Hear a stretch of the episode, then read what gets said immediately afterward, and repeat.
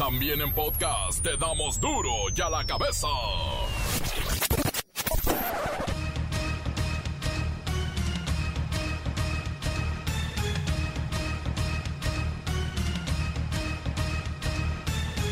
Viernes 14 de mayo del 2021 yo soy Miguel Ángel Fernández y esto es duro y a la cabeza sin censura. Mañana es un día muy especial, el de los maestros, y sí, todos los profes de secundaria y preparatoria están mostrando alarmantes indicadores de trastornos emocionales por su trabajo durante la pandemia. 99% requiere de atención psicológica prioritaria. ¡Silencio!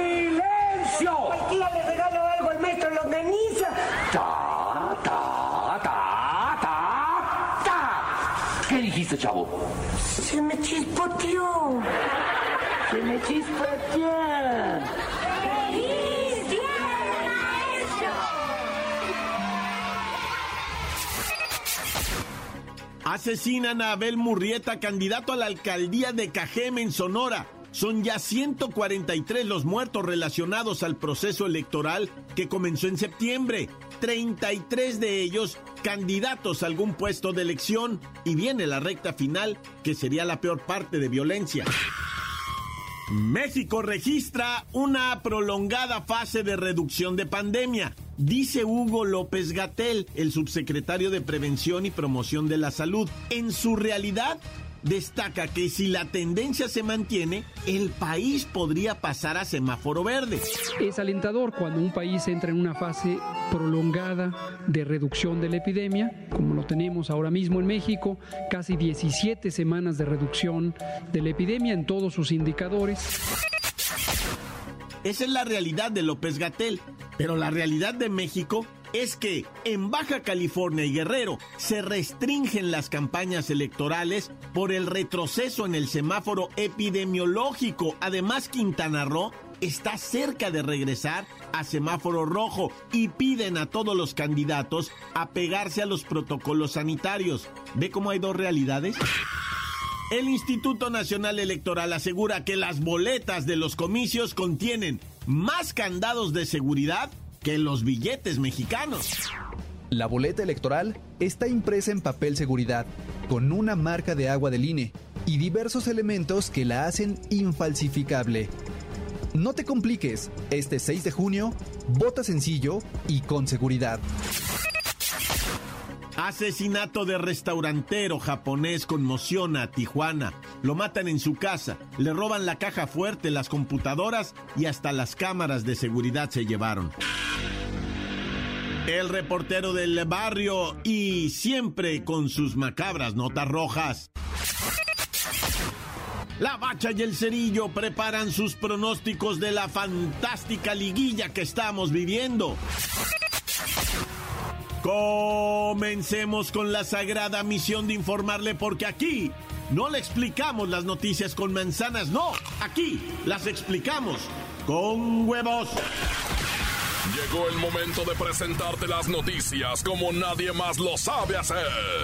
Los datos que otros ocultan, aquí los exponemos sin rodeos. Agudeza, ironía, sátira y el comentario mordaz. Solo en duro y a la cabeza. ¡Arrancamos!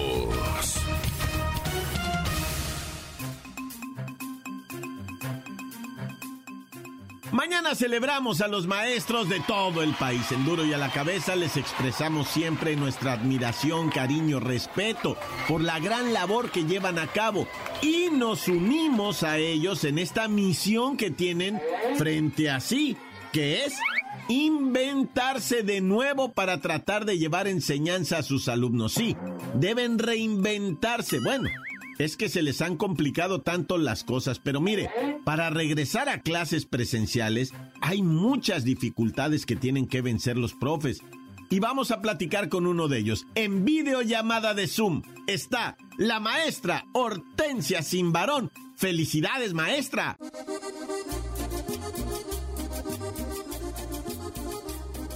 Maestra, maestra, su, Maestra, su micrófono está apagado. Hijo, ¿se oye? ¿Me ves, hijo? ¿Se oye? ¿Se oye? No me ves. No, mamá. Sí, se oye, se oye muy fuerte aquí o muy despacito acá. Ahí está. Ay, gracias, hijo, tú siempre tan atento, acordándote de nuestro día. No se me olvida, hijo, que el año pasado me entrevistaste. Y estábamos ante un nuevo reto, que eran las videoclases. No sabíamos cómo hacerlo, hijo. Apenas nos estábamos acomodando y todo era muy difícil, Y ahora mira, no sé, toda la maestra ya tenemos hasta Instagram. Bueno, pero sacaron adelante aquel ciclo escolar y sacaron adelante también este ciclo así por videoconferencia, por videoclase. Tuvieron que adaptarse a un nuevo método que para muchos era completamente desconocido. Es correcto, hijo, pero no salimos ilesos. Hoy se dice que un 90% de los docentes están al borde de un colapso nervioso. O como dicen los psicólogos, una ansiedad generalizada, hijo, ¿eh? Generalizada. Bueno, y ahora viene otro reto fundamental, dar clases presenciales con la nueva normalidad, incluso sin recreo. Su micrófono, maestra. Hijo, a ver, ahí está, ahí está, ahora sí, ya. Ay, hijo, ese es otro cambio al que tenemos que adaptarnos. Por eso te digo que andamos todos estresados, hijo, y todos nerviosos. Mira, mira cómo me baila el ojito, hijo. ¿Eh? Se nos viene un reto gigantesco, no sabemos exactamente cómo nos va a funcionar, hijo. Imagínate que hay niños que por primera vez irán a un aula, hijo. Imagínate el lloradero al momento de dejar los chamacos. Oiga, maestra Hortensia, pero también viene otro reto que es reconstruir las escuelas. No hay una sola que no haya sufrido algún tipo de vandalismo. Ay, eso también es cierto, hijo. Los delincuentes se metieron en miles de escuelas públicas para robarlas y dañarlas, hijo. Aprovechándose del abandono de las aulas por la pandemia. Se robaron hasta el techo de una escuela en San Luis Potosí, hijo. Y en Jalisco hay una que dejaron sin puerta ni ventanas, hijo, ¿eh? Pues por todos esos esfuerzos y los que faltan, queremos agradecerles y desearles un feliz Día del Maestro. Día del Maestro. Día del Maestro.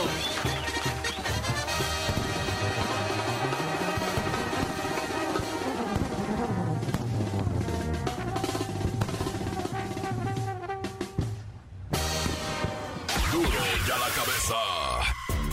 El Instituto Nacional Electoral asegura que las boletas electorales contienen más candados de seguridad que los billetes, que los dineros que usamos todos los días. Según el INE, falsificar una boleta es tanto así como falsificar uno de nuestros billetes, porque las boletas tienen más elementos de seguridad que nuestro varo. Y todo esto sale a colación porque estamos a 23 días del 6 de junio y después de tantos incidentes electorales, por no llamarles eh, fraudes, pues estamos nerviosos. La verdad, estamos nerviosos. Así que vamos con Siri para preguntarle, oye Siri, ¿qué es esto de que el INE dice que sus boletas son muy seguras, más seguras que los billetes? Miki, ¿cómo estás? Yo también quiero cantar. Oh Miki. Miki, adorado de la vida y del amor, te informo que ambos elementos, boletas y billetes, se imprimen en papel seguridad. Las boletas son custodiadas en todo momento por elementos del ejército mexicano, y desde su creación, y hasta el día de la elección, se han desarrollado medidas de seguridad que impiden su alteración, sustitución o falsificación. Mencionaste al ejército, Siri. ¿Cómo participa en la elaboración de las boletas? No participa en la elaboración, sino en el resguardo y custodia desde la creación del papel seguridad. Dicho papel cuenta con filamentos de colores perceptibles a simple vista, además de otros que únicamente se ven con luz ultravioleta. Tienen marca de agua con logotipo del INE, visible a contraluz, y solo se imprime y reparte el número exacto de boletas a las casillas correspondientes, a partir de la lista nominal, todas foliadas. Siri, tengo entendido que ya comenzó la repartición de cierto material que será fundamental para la jornada electoral. Así es, Miki. Desde el pasado 7 de mayo el INE, en coordinación con elementos del ejército, arrancó con la distribución del material electoral correspondiente al proceso electoral 2020-2021. 11 rutas se trazaron para distribuir la documentación en los 300 distritos. 580 toneladas de papel se utilizaron para la creación de toda la papelería electoral. 162.939 casillas se instalarán en todo el país. Será la elección más grande en la historia de México. Pues ya solamente falta que llegue el 6 de junio y que nosotros no fallemos a las urnas. Vamos a votar. Encuéntranos en Facebook, facebook.com, diagonal duro y a la cabeza oficial. Estás escuchando el podcast de Duro y a la cabeza. Síguenos en Twitter, arroba duro y a la cabeza. Les recuerdo que están listos para ser escuchados todos, todos, todos, todos los podcasts de Duro y a la cabeza. Solo tiene que buscarlos en nuestras cuentas oficiales Facebook o Twitter. Duro y a la cabeza. Aquí está el reportero del barrio y la nota roja de Duro y a la cabeza.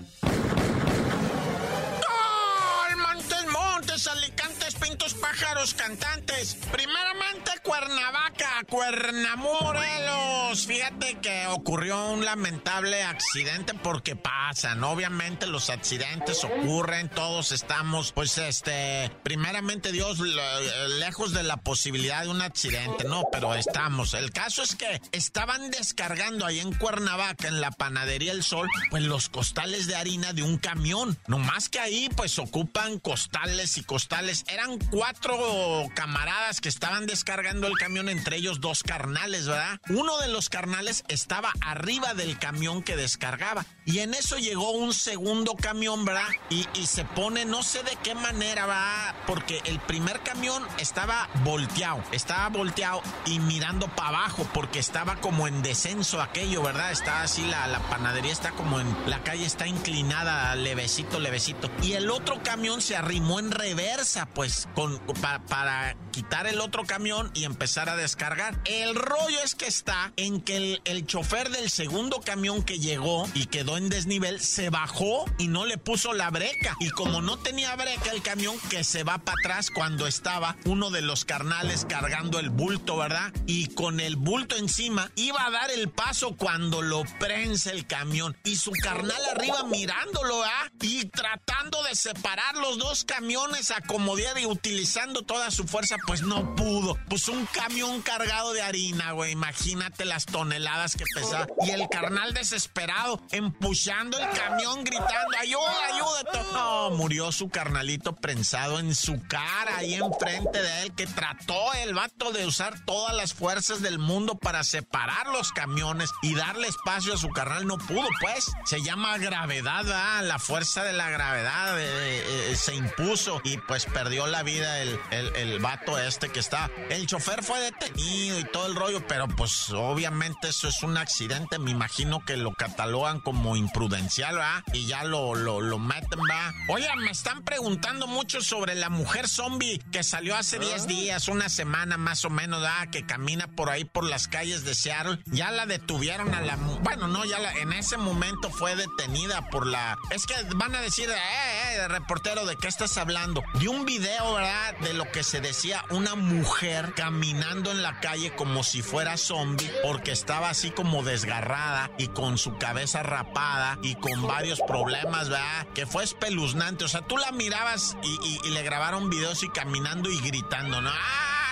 Y la gente se paniqueó, se hizo viral, ¿verdad? Dicen, ¿qué pasó, reportero, con la mujer zombie? ¿En qué quedó, verdad? Porque andaba ya, este, caminando. Y no, pues, eh, se, dice, ¿verdad? Que, pues, que primero se dice, los videos son reales, ¿verdad? Sí, sí fue cierto que esta mujer estaba con un malestar enorme, gritando por las calles. Pues ya se supo, ¿verdad? Que sí, que sí era sangre lo que esta persona traía, que sí traía el rostro desfigurado en realidad, ¿va? Y que los policías, ¿va? Estuvieron a punto incluso hasta de dispararle porque decían, ¿qué está pasando, no? Esto está de terror, pero no, ya se aclararon los problemas. La mujer sí, en realidad sí tuvo un problema, ¿no? Pero ese es el que no han aclarado. No se sabe si le bañaron de ácido o, o, qué fue lo que le hicieron, ¿verdad? Le cayó agua hirviendo o qué fue lo que le pasó, pero pues, como quiera que sea una desgracia. Ya lo aclararon lo de la mujer zombie. Ahí búscale mujer zombie y te vas a encontrar los vídeos. Ah, ya. Toot toot.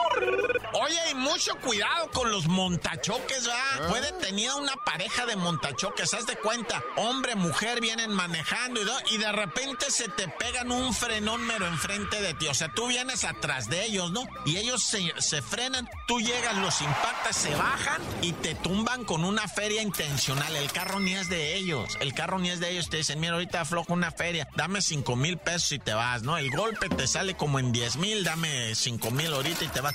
No, que quién sabe qué. Que... Y si te pones felón, te empiezan a golpear, te empiezan a hacer cantidad de cosas bien horribles, ¿verdad? O sea, pues eh, incluso, o sea, te quitan tu, tu... No, no, o sea, es un problema, pero son choques montados, por eso les llaman montachoques, ¿no? Que tienes que tener mucho cuidado. De hecho, mira, si tú te impactas con alguien, recomiendan, ¿a qué te bajas? Inmediatamente agarra tu, tu teléfono y márcale primero al 911 y después a la aseguranza, ¿ah? Primero denuncia el hecho, llama 900 antes de bajarte a alegar. Con el otro, ¿qué vas a alegar? Te vas, ¿sabes que acabo de tener un accidente, estoy en tal y tal calle. Le envías a tus seres queridos tu ubicación, dónde estás, pero esto es en breve, ¿no? Y luego, luego al seguro. Y, y, no, no, ¿qué te enfrascas? Que, que venga el de la aseguranza. Bueno, si ya no tiene seguro, pues entonces, y si no trae licencia y si no trae la ranfla en orden, pues entonces caminaste con los montachoques. ¡Corta! La nota que sacude. ¡Duro! ¡Duro ya la cabeza! Hay que agradecerle siempre mucho, muchísimo todos esos mensajes de audio que nos mandan al WhatsApp de Duro y a la Cabeza. Es el 664-485-1538. Gracias. Aquí estamos escuchando el mejor programa del mundo. Duro y a la Cabeza. Quiero mandar un saludo para toda la gente de Zapopan, Jalisco y que escuchen este programa que está very, very, very beautiful. Saludos a los de la manzanilla de la paz. Saludos para todas las madres de Duro y a la cabeza, sin censura. Desde Santiago, Miahuatlán, Puebla, en la fábrica de los precios bajos Ferre Erza. Saludos desde Panadería de Llaves de la Colina Francisco Madera de Chapulco, Puebla. Aquí reportándose un saludito para doy a la cabeza. Un saludito aquí para Don Mucio que ya se levanta temprano y ya no le da la flojera, ya no le da flojera que ya nos pueden chambear más temprano porque ya estamos saliendo bien tarde, no manches. Aquí para mi carnala que ya no coma mucho pan porque luego en el reparto me gana y se come unos dos panzotes de repostería y ni los paga. Y aquí para el tripas que también ya le eché ganas, que ya no mire con ojos de borrego aquí a una susodicha. Y para mi mamá, que ya no sé de comer porque, hijo, mano, ya me dio harta hambre y ya hasta me se retorce mi pancita. Y para el Kiko, que ya no más anda de necio, más anda picando las costillas a todos. Y saludos para mi papá, que además quiere pasar, estar jugando en la bici. Saludos para el burra, que ya no más quiere estar jugando en la bici, dice chiquillo. Encuéntranos en Facebook, facebook.com, diagonal duro y a la cabeza oficial. Esto es el podcast de Duro y a la Cabeza. ¡Ah, qué liguilla estamos viviendo! Vamos con la bacha y el cerillo.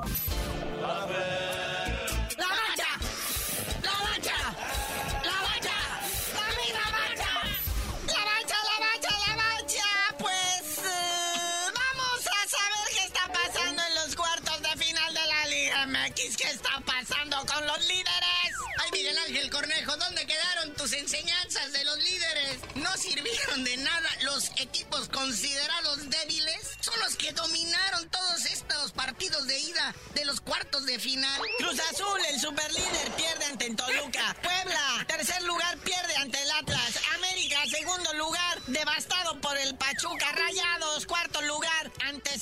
Laguna, que Santos Laguna estuvo también a punto de quitarle el cuarto lugar. Pero como sea, los cuatro cuatro líderes perdieron. Y el más machucado, el que la tiene más difícil, es el AME. Porque encima de todo, le expulsaron a Aquino, quien no va a poder estar en el partido de vuelta. Terminó con 10 jugadores en la cancha y siendo feamente apaleado allá en Pachuca, en el Estadio Hidalgo. Porque todos los demás, como sea, son un gol de diferencia, ¿no? No, y Cruz Azul, por ejemplo, que se estará enfrentando al Toluca en su casa de Cruz Azul, o sea, el Azteca, pues eh, va a enfrentarse a un diablo desmejorado porque trae lesiones. Trae gente lesionada que no van a poder estar presente, que es clave en el funcionamiento de las diabluras del Toluca. Entonces Cruz Azul por ese lado, como que pudiera ser el más beneficiado, ¿ah? Que está en casa, que está con todo su equipo entero, que se va a dar buen tiro, ¿no? Y con público en las gradas. Ay, ay, ay, ay, ay.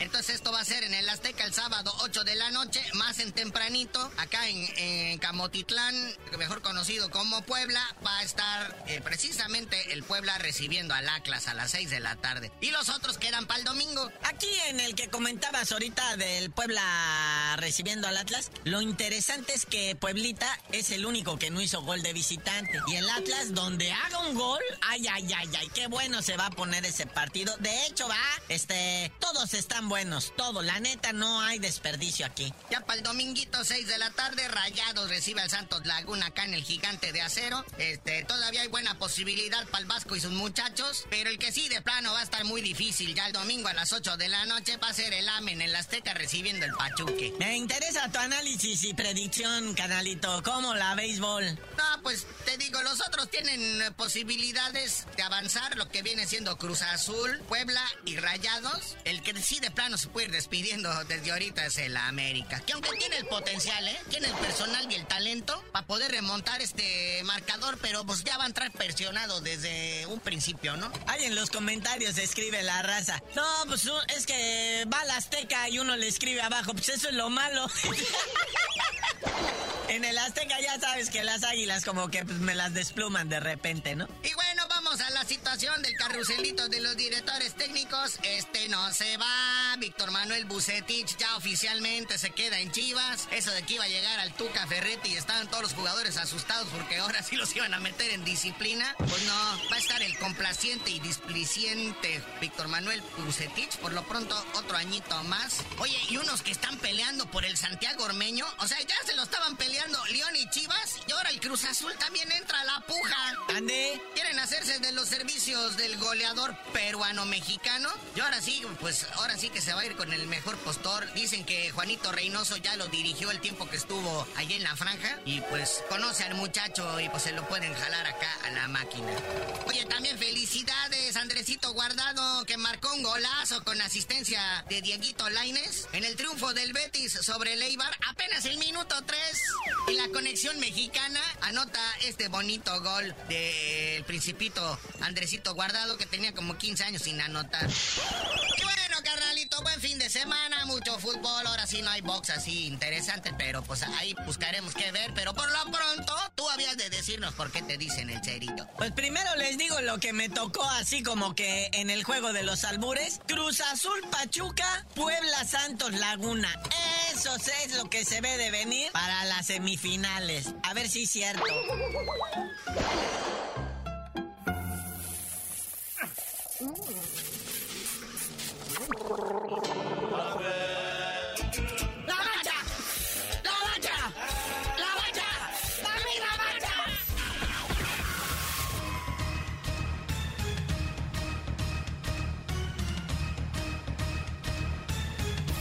Por ahora hemos terminado. No nos queda más que recordarles que en duro y a la cabeza admiramos, queremos y respetamos a los maestros y los abrazamos en su día y sobre todo les agradecemos.